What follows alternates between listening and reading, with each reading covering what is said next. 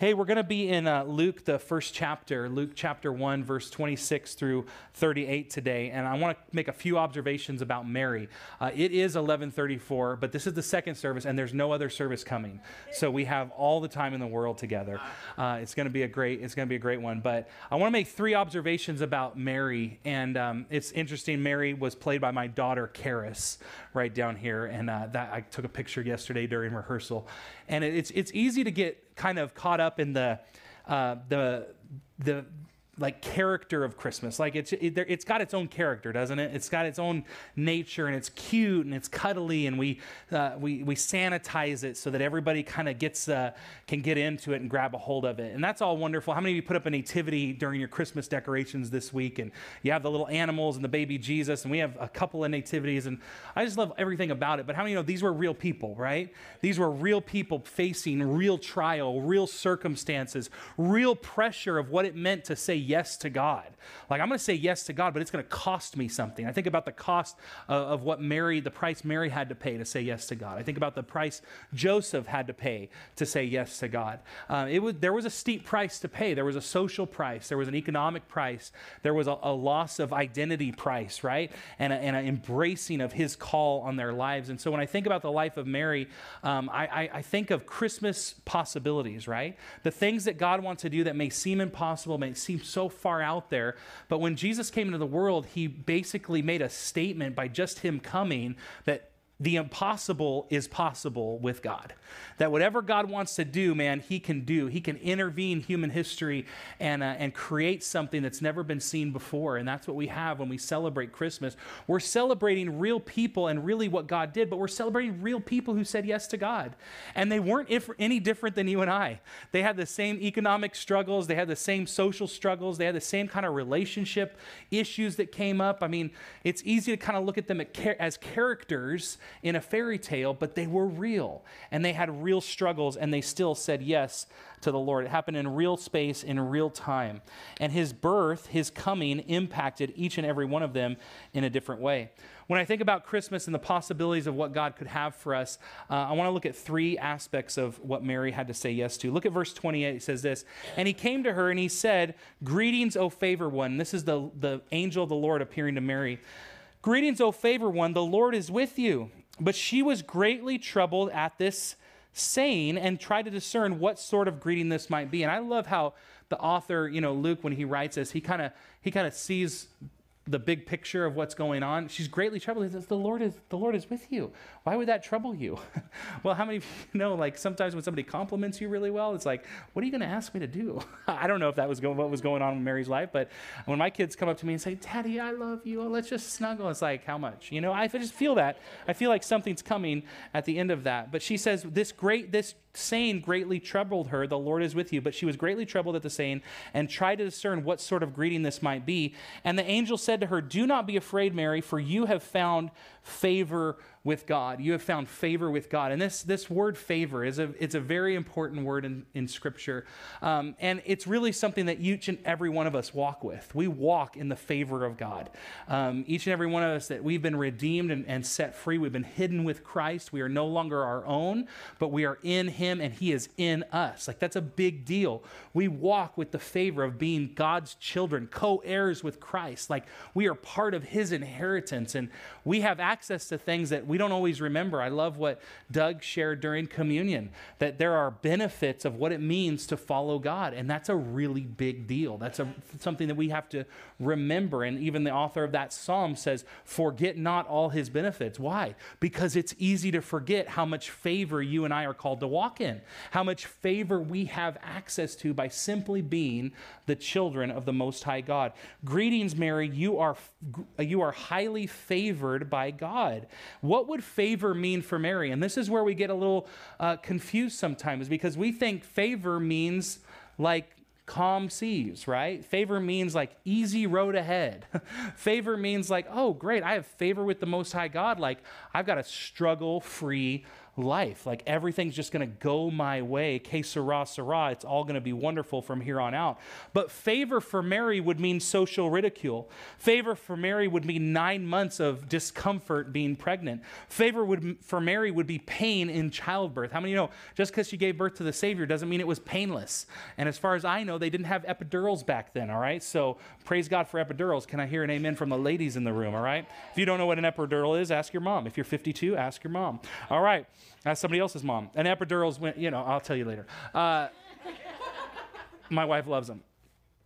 She loves her epidurals. And, because uh, it's, it's you know it's, it's like drugs to make it pain pain a little bit less pain um, and uh, she always jokes she says hey if i could get an epidural the day i got pregnant i would have you know right like for the whole pregnancy okay swing and a miss on the pregnancy jokes all right i feel like women should be telling the pregnancy jokes probably not that's probably not why, why it's not landing like i thought it would all right but think about Mary traveling while pregnant, hopping on a donkey and relocating. How many of you know that's not a good strategy if you're a husband trying to help your wife be comfortable in her last stages of pregnancy? Hey, dear, I know you're super pregnant, uh, but you know, I, maybe you're six months pregnant, seven months pregnant. How many of there's no no good time when you're pregnant to jump on a donkey for a big long ride? Okay, and yet this is what they they end up doing. And so Mary is going through this, and part of her having favor with God is going to mean trial and tribulation. I think we need to get a different idea of what favor means. Like when the favor of God is on us, it doesn't mean that the trial and tribulation is gone. It means that his presence is with us as we go through it right? There's still things to accomplish. There's still perseverance. There is still something that has to rise up of resilience inside of each and every one of us to not just say yes to God when the angel's in the room, but to say yes to God at each moment along the journey. And how many of you know Mary at any moment could have said no to God? She could have said, hey, it's too much. It's too much social ridicule. It's too much pain. It's too much frustration. And she could have made her own decisions and figured out a way out of that yes that she had given to God. She could have taken it back at any moment. I know this is a little bit of speculation, but I often wonder like when we have these biblical characters, right? These biblical characters that rise up and make these huge sacrifices Abraham, Isaac, Jacob, Moses, you know, you've got Noah, you've got Mary and Joseph, you've got these huge biblical figures. I always wonder like, did God ask somebody else before he asked them? How many no's did God have before Mary said, Be it to me according to your will, O God? Before he found somebody willing to submit. The only reason I speculate on that, and it's not in scripture, and I'm not asking you to make a theology about this, because I know so many who say no to God all the time. We all know people who say no to God. We've been those people who've said no to God, that the cost got too high. The, the, the, the price tag was just a little too much for us to bear. Like, I, I'll say yes to God in, in these five categories, but I'll say no to God in these five categories. I'll say yes to God on the easy stuff, but I can't handle saying yes to God on the hard stuff. And this costs me, and it's just the way I'm built, and it's just the way I'm wired. And I, I can't say yes to God about humbling myself and seeking restoration of that relationship that went awry, asking for forgiveness, getting down and washing my, the feet of the person who's wronged me, right? And there's moments where we repel from saying yes to God or we embrace it and say yes to God. What we celebrate in these biblical characters, these biblical figures, is these are regular people who said yes to God despite tremendous obstacles and we celebrate them and we look to them and we say, God, I want to be like Mary. I want to be like Mary. I want to say yes to everything that you would have for me, even if I don't understand what's coming. She's displaced while giving birth. Uh, there's no resting place for her. She doesn't have, there's no room in the inn. The favor from God that rested on Mary's life would come with a cost. I like to say this another way to look at it is when, when the angel appeared to Mary, he's really prophesying into her future. We get kind of weird about prophecy. We think that when somebody prophesies, it's like, man, that's, that's going to happen. But I like to say this way prophecy is possibility based on your, yours and mine obedience right? Based on the way that we walk in obedience, whatever prophecy you've received, maybe somebody came up to you and gave you a prophetic word about your future and it just hasn't come to pass. And I I say, hey, listen, are, have you obeyed every step along the way? Wherever you felt like your life went awry, maybe there's a place of disobedience that you need to go back and just correct before God. And how many know He's gracious and He's kind and He will help walk you through any point of correction? But obedience is a really big deal to God and it will keep us, lack of obedience will keep us from fulfilling what God has for us. Mary was favored, interesting, but she was also afraid. Mary was favored, but she was also afraid because she knew the cross that was coming.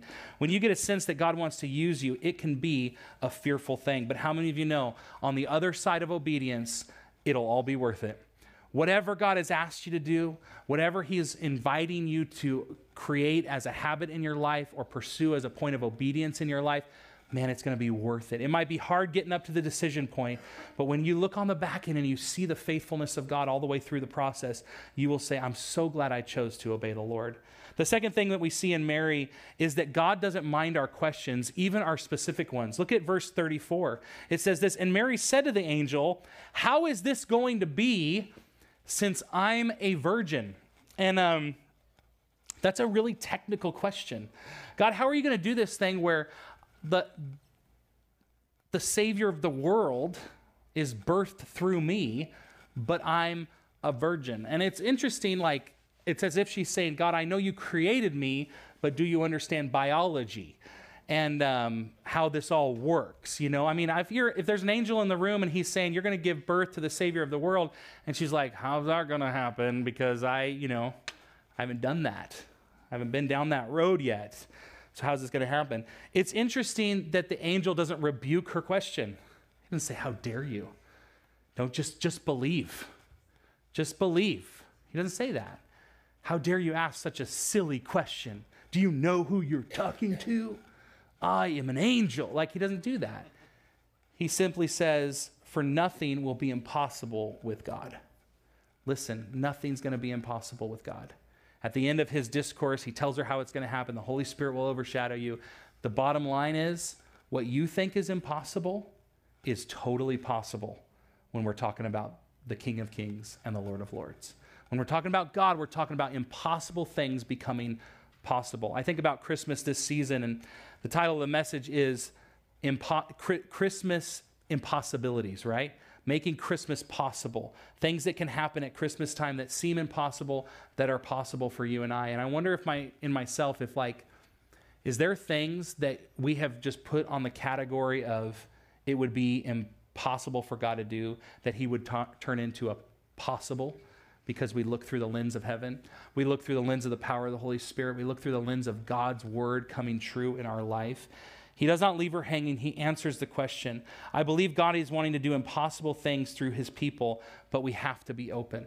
We have to be open to him doing impossible things. And he's not looking for the kind of faith that is blind faith. He gives us his word he gives us his, he gives us stories. He gives us his Holy Spirit on the inside of us, directing us and guiding us and speaking and ministering to our hearts, empowering and strengthening us.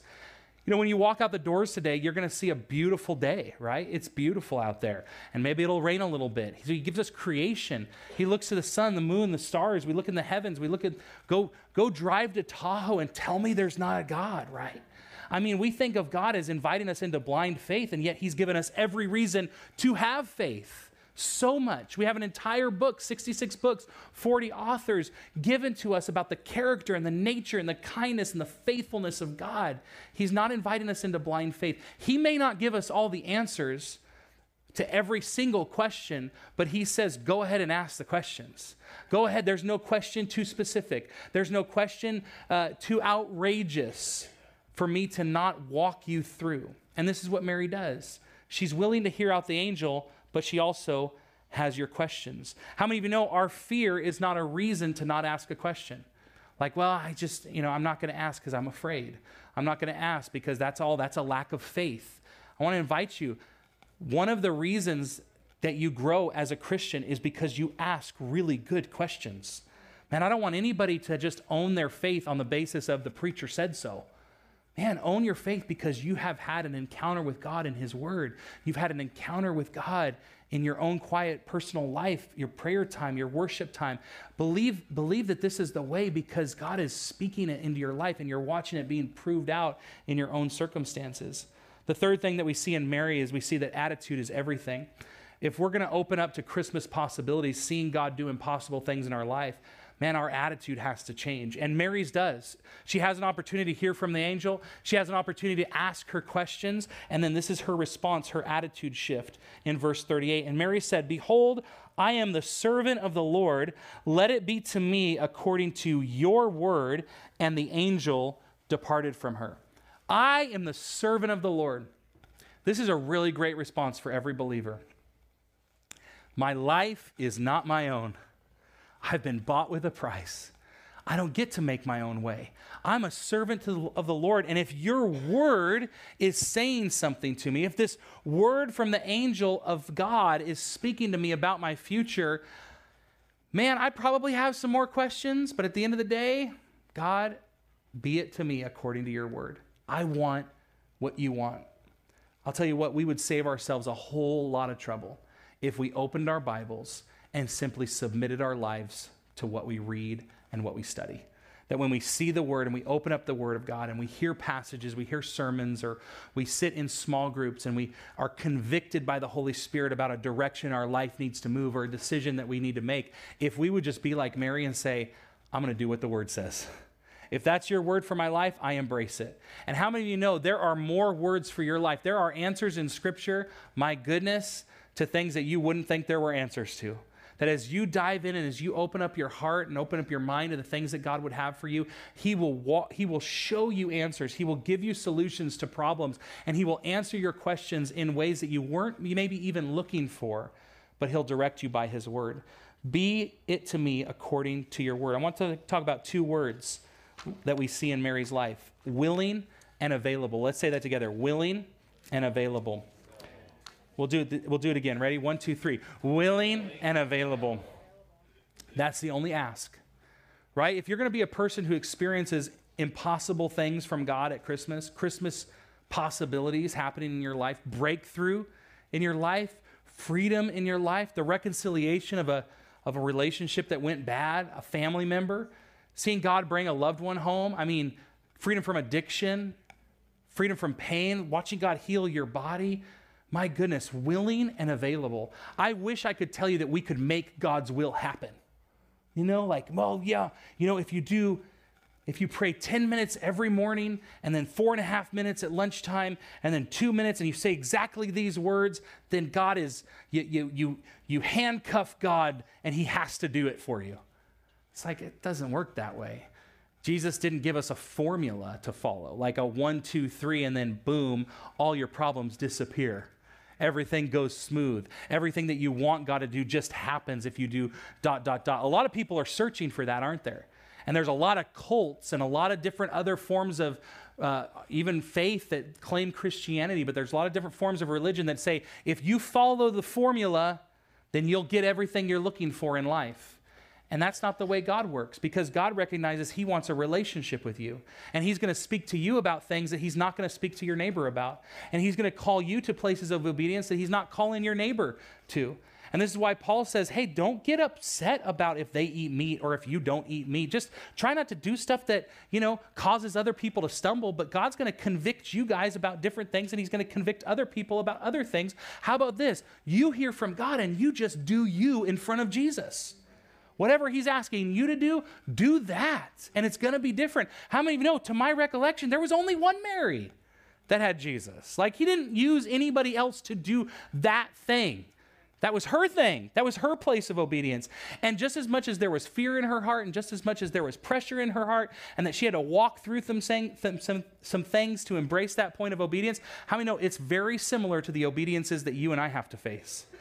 And we may not be birthing the Son of God. If some of you are, listen, we have hospitals for people who think they're birthing the Son of God, all right? That doesn't ha- that happened one time. Doesn't happen anymore, okay? That, that we just had one Jesus. There's not more Jesuses coming. There is a there, he's coming again, but it's the same Jesus, all right? Okay, we're all tracking on the same page, all right? There's not more Jesuses. There, God's not looking for more Marys, right? He's, but he is looking for people who will say yes to him. He is looking for people who will raise their hand and say, I'm willing, I'm available, even if I don't have all the answers. I want to ask Gavin to come up and play. You and I can't make the will of God happen, but we can live our lives and position ourselves in a way that invites it to happen, right? We can live our lives in a way that allows us to see the will of God happening in our lives at, I believe, a higher rate of return. And how do we do that? Walking according to His word and walking in obedience. We position ourselves under the umbrella of His blessing and His grace and His favor. We keep going when it's hard. We keep saying yes, even though our flesh says, Oh, say no. That's too big of a sacrifice. That's too big of an ask. And we say, No, I'm going to be a person who pursues Jesus despite the sacrifice and despite the ask. What if this year we got a little more hungry, a little more open, and a little more risky in our life with God? What if this year we took more steps of obedience? What if this Christmas season we opened ourselves up to more possibilities of God doing impossible things in and through our lives? Uh, man, I think, I think our lives would be changed if we walked out of this room and we say, Lord, if I see it in your word, if I hear it from your Holy Spirit, I'm going to be like Mary and I'm just going to be obedient. If that's what your word says, that's what I'm going to do. I can't make, how many know Mary couldn't make it happen? You know what, what God didn't say to her? So go out and find a man and you get yourself pregnant. Though that's not what the angel said to her, did he? He said, Hey, listen, the Holy Spirit's going to do the heavy lifting. The Holy Spirit's going to do the hard work. All I need from you tonight is a yes. That's all I need from you right now is a yes. Let me know you're willing. Because here's the other thing the Holy Spirit's never going to violate anybody. He, you know what the thing is? God is not going to override your free will. He's going, he will let you make a mess of your life. How many know, oh, he let me, right? Like, yeah, we can look back and we say, oh, yeah, he let me make a mess of my life for a lot of years, but he kept calling me. He kept calling me. He didn't leave me alone, he didn't leave me stranded. He kept wooing me back as a good heavenly father, as a good savior. Amen. So this morning, let's close our eyes and bow our heads. And I want to ask this question What is the impossible thing you're going to believe God for this Christmas? What is the impossible place of healing? What is the impossible place of restoration? What is the impossible place of, man, maybe a reconciliation of a relationship? I want you to just get that in your head and your heart and maybe open up your hands in front of you. Lord, this morning,